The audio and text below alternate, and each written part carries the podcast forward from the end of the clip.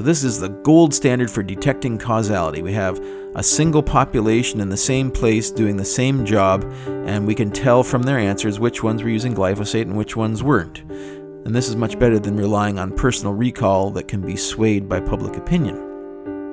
And it also had a reasonably large number of participants. So, um, what was the results? Well, glyphosate users were found in the study to be no more likely to develop cancer than any other pesticide professionals.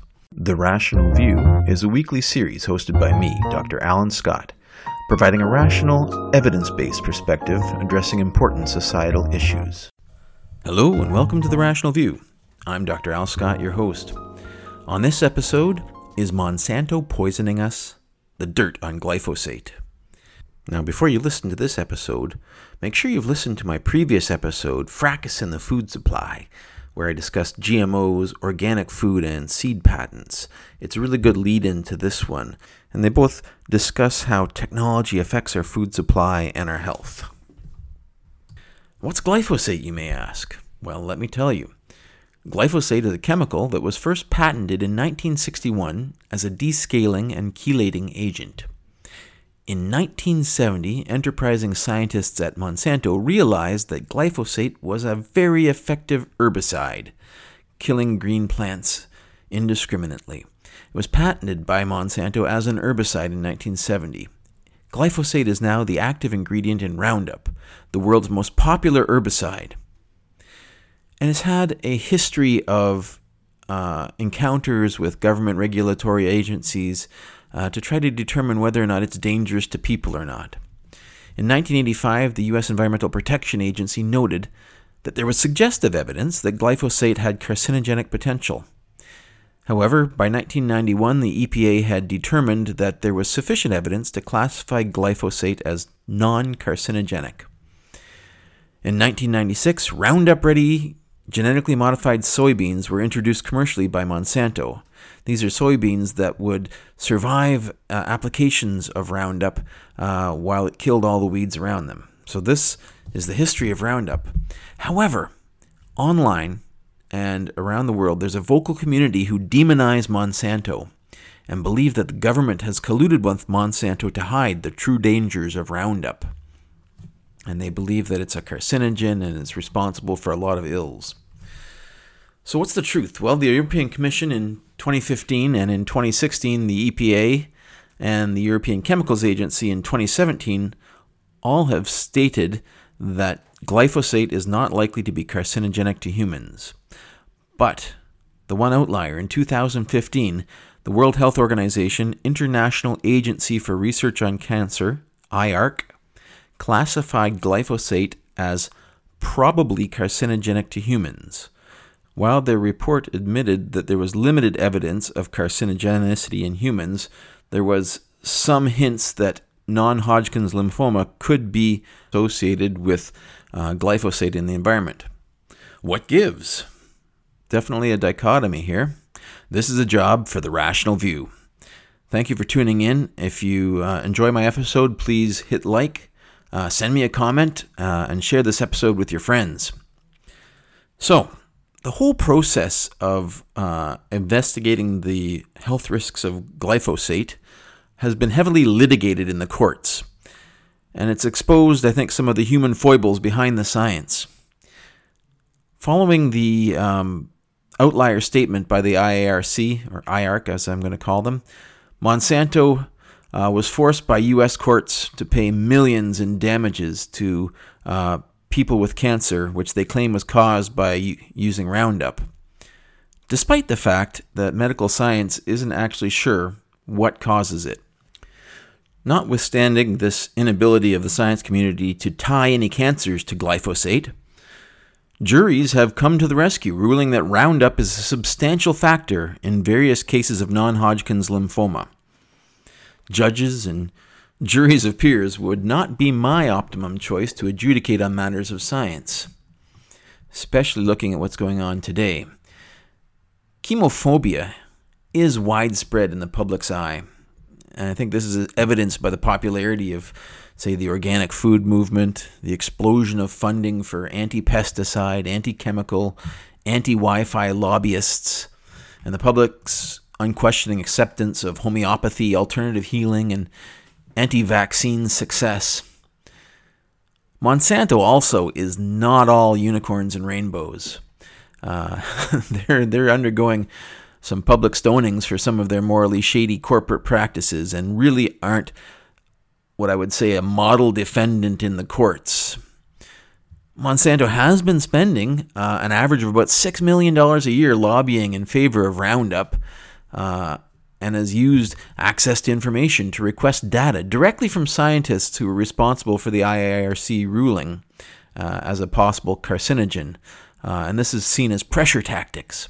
But Monsanto's actions are all relatively tame compared to what we see from anti GMO uh, enthusiasts and activists who've gone after University of Florida plant geneticist Kevin Folta for uh, doing public outreach in favor of GMOs. So, yes, Monsanto did try to defend itself and promote its products. This is not illegal. And they spent a lot of money marketing their product. Unfortunately for Monsanto, this seems like it wasn't enough. Several non government organizations with combined budgets over $200 million, have all stated that they directly oppose whatever Monsanto does. And, oh, by the way, we're also against the use of synthetic pesticides. In fact, it's surprisingly high up on the hit list of many of these NGOs in terms of uh, getting rid of uh, things. Uh, you know, climate change and, and glyphosate seem to be the top two in a lot of cases, strangely cases of, of retirees getting cancer are tragic and, and often draw huge settlements from human juries if a scapegoat like Monsanto is readily available, uh, despite the evidence. As I've said before, a tragic anecdote, of course, is more convincing to most folks than dry science papers, especially so if there are enough uh, papers out there that both sides can cherry pick favorable peer reviewed studies. Now, over the course of the uh, Roundup litigations, wads of internal Monsanto communications and emails were released to the public in 2017. Uh, and this was uh, known as the Monsanto Papers. And this contains some embarrassing information, shall we say. Court documents reveal that Monsanto has sponsored several scientific review studies through intermediaries, probably to ensure that industrial influence would be hidden. They admitted uh, to ghostwriting of articles published in scientific toxicology journals and in the lay media. These are PR stunts. They aren't alone, however, in spending money to meddle in the scientific process. Other glyphosate studies have been found to be funded by class action lawyer groups trying to discredit Monsanto. The IARC scientific review panel actually included an anti pesticide activist. So I think both ha- sides have their hands a little bit dirty. And certainly not everything that's been done is above board. And unfortunately, the inclusion of courts of law into issues of science tends to obscure the truth more than illuminate it, in my opinion. As of course, people will clam up for fear of being sued as soon as something becomes um, politicized or or polarized, and uh, obviously people don't want to have their professional reputations ruined by uh, the court of the internet. What can be depended on, however, in my opinion, is that science in the long run is self correcting. And any particular study in isolation, even though it was biased, is not going to be treated as dogma until it is successfully reproduced uh, and preferably by an independent group. Science is self correcting over the long run. That's why we don't jump at the first study that seems to show evidence of one thing or the other. And despite the poor appearance of uh, industry funded scientific studies, the results provided by studies funded by Monsanto are broadly in line with results from independent groups, and this goes for most industry funded science.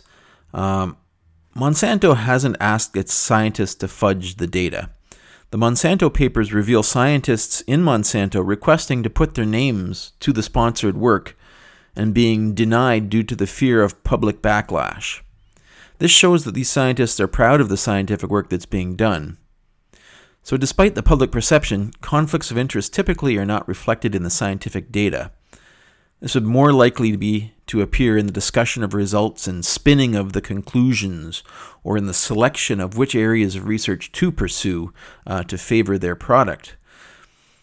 So, the upshot of all this is that uh, Bayer uh, purchased Monsanto, and in June of this year, 2020, uh, under pressure of multiple jury damage awards, agreed to a $10 billion out of court settlement uh, as a result of a number of class action lawsuits alleging that Roundup had caused uh, non Hodgkin's lymphoma cancers.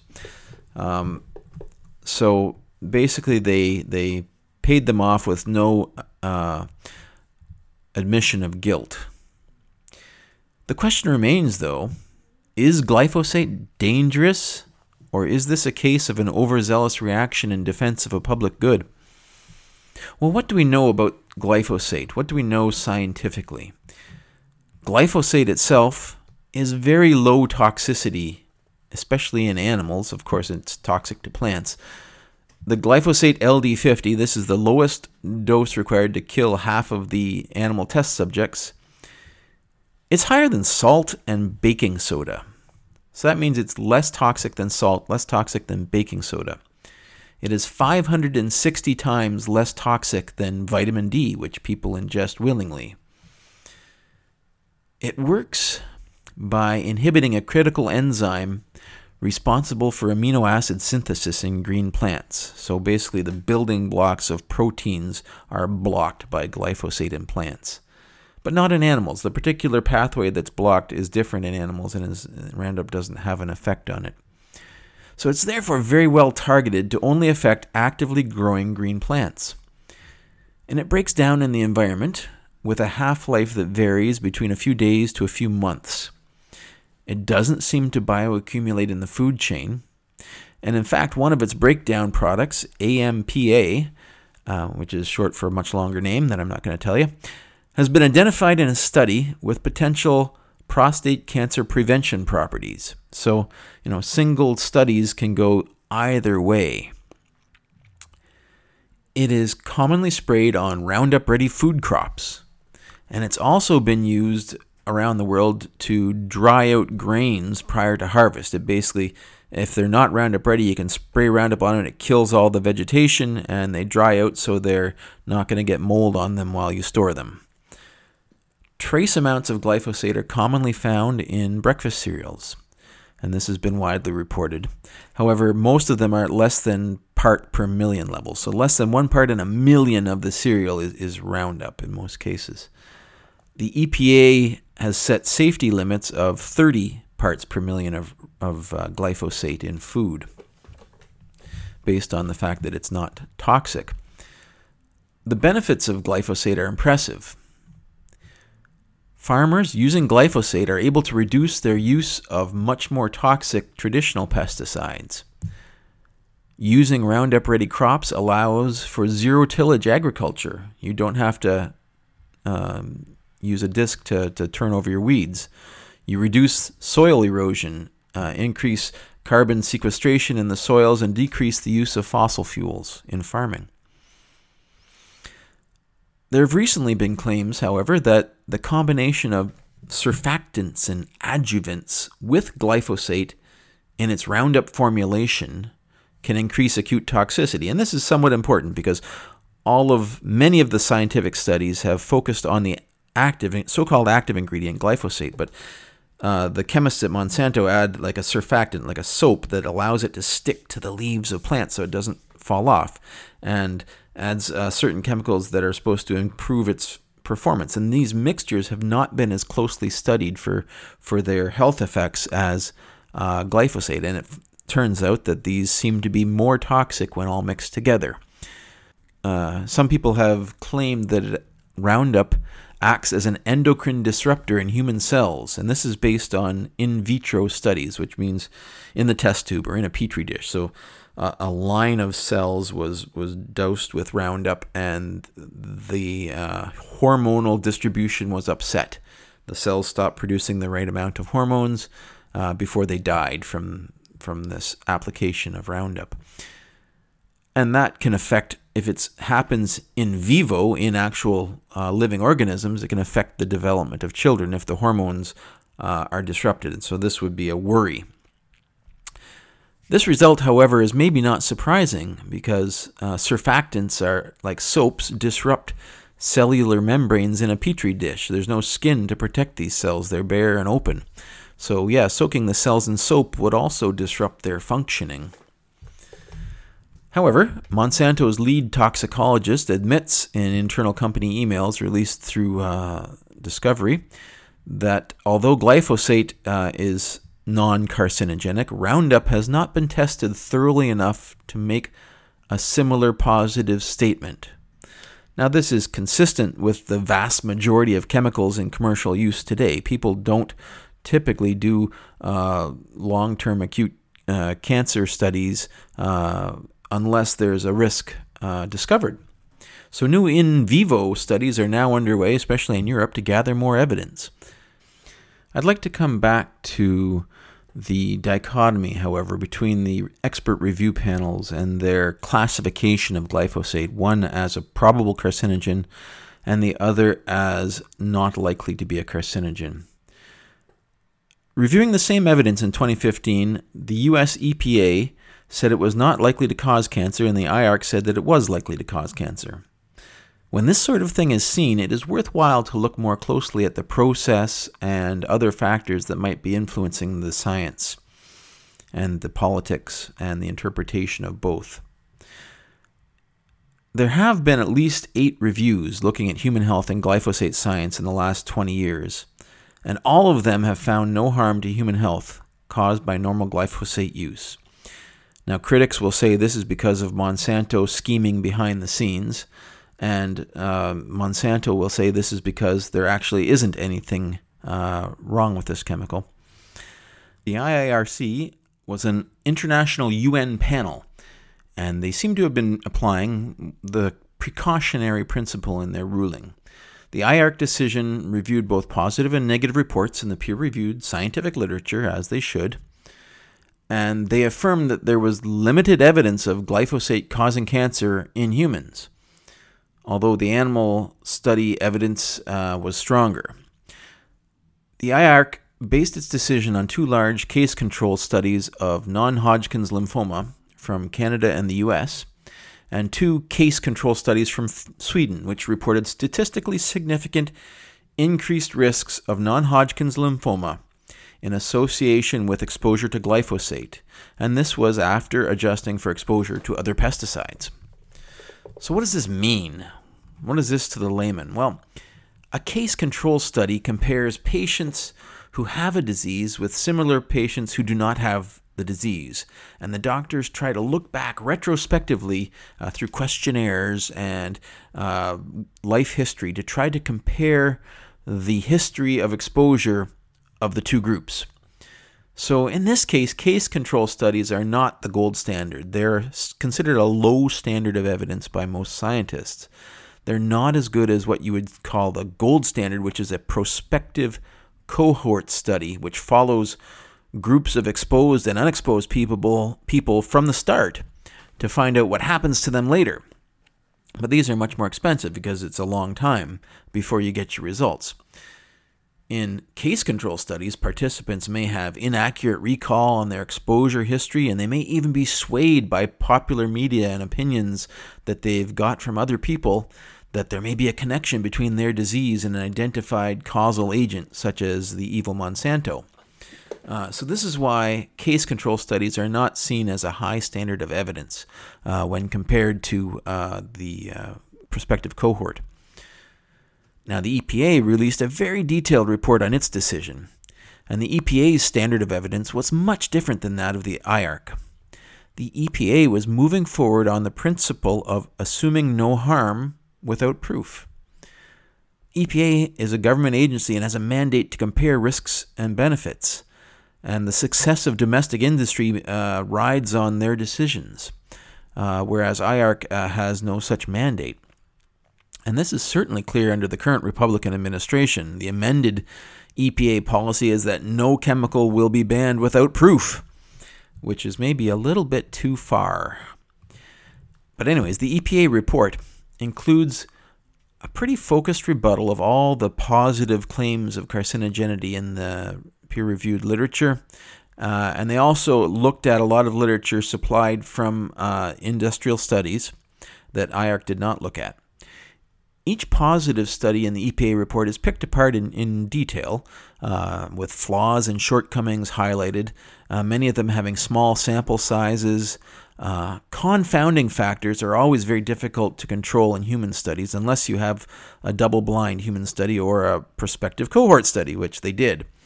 Um, and double blind studies, of course, would be unethical for looking for safety features of uh, or safety aspects of a potentially dangerous chemical. And so this was a uh, something that sing- was singled out uh, quite a bit in the studies. Now, the EPA report mentions uh, publication bias, and this is uh, where scientists decide to publish one result over another. And this might result in more positive results being put forward, whereas if they don't find anything uh, and people are generally unconcerned with a chemical, then why would they publish more evidence that it's not dangerous? However, the EPA also makes no mention of potential bias from the pesticide and chemical industries testing their own products. So, maybe a bit of a double standard there. Hard to say. I want to talk to you about this one gold standard study that uh, the EPA, EPA uh, based much of their results on. The Agricultural Health Study is a prospective cohort study federally financed that followed 57,000 licensed U.S. pesticide workers in the Midwest uh, since the 1990s and followed them to see if they got any diseases. Use of various pesticides by the participants was logged throughout the study. So, this is the gold standard for detecting causality. We have a single population in the same place doing the same job, and we can tell from their answers which ones were using glyphosate and which ones weren't and this is much better than relying on personal recall that can be swayed by public opinion. And it also had a reasonably large number of participants. So, um, what was the results? Well, glyphosate users were found in the study to be no more likely to develop cancer than any other pesticide professionals. So, this study showed there's no statistically significant associations with glyphosate use and cancer, including non Hodgkin lymphoma. So, the EPA conclusion stated Based on the weight of evidence, the agency cannot exclude chance and or bias as an explanation for observed associations in the database. Due to study limitation and contradictory results across studies of at least equal quality, a conclusion regarding the association between glyphosate exposure and risk of non Hodgkin's lymphoma cannot be determined based on the available data. So they basically said that there was not enough data to convict, so the studies that did show effects were the ones that had more questions associated with them, and the best studies showed no effect whatsoever. So the standards of proof between these two organizations are obviously very different. And this begs the question of what standard of safety should we apply as a society? Now, of course, in the US, over 40 years from 1976 to 2016, the U.S. banned or heavily regulated only five industrial chemicals introduced into commercial products out of a total of something like 85,000. Most of these approvals were based on data supplied by the manufacturer. Implementing a strong precautionary principle on this scale would have widespread impacts into the economy and would make introduction of new consumer products orders of magnitude more costly the European Union has adopted, as part of the Maastricht Treaty, as a basic principle governing environmental policy, this, this uh, precautionary principle. Now, the interpretation of this policy has been the source of ongoing heated debate uh, in Europe uh, since that time. So, the ultimate difference that I see is that the US approach allows for immediate introduction of novel products and processes until risks are identified uh, whereas the EU approach is more risk averse. So the US has basic testing to see is it killing people right away? No? Okay, let's give her a shot.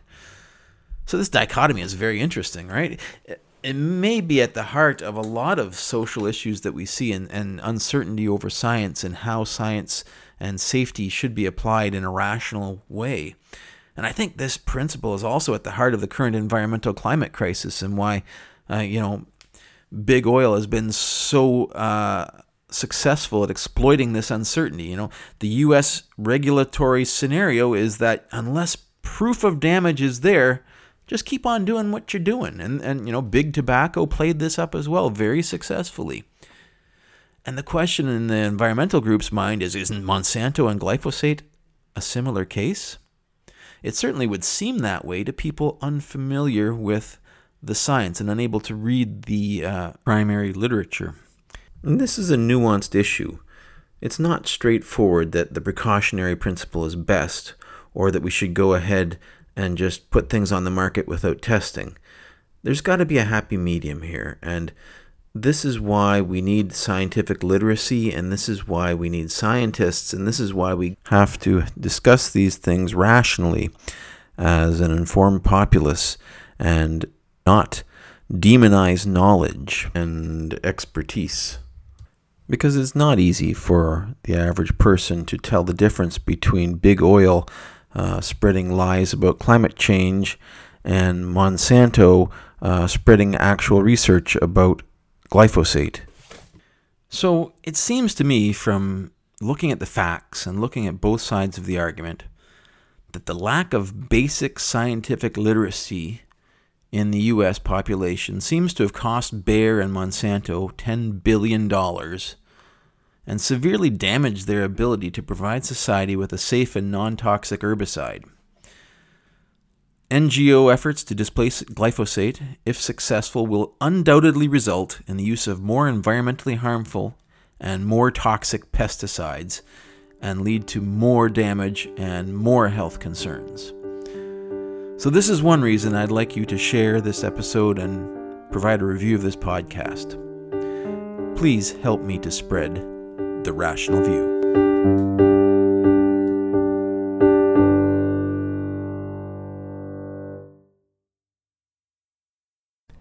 If you're enjoying what you're hearing, please consider visiting my patron page and becoming a patron of this podcast at patron.podbean.com slash the rational view.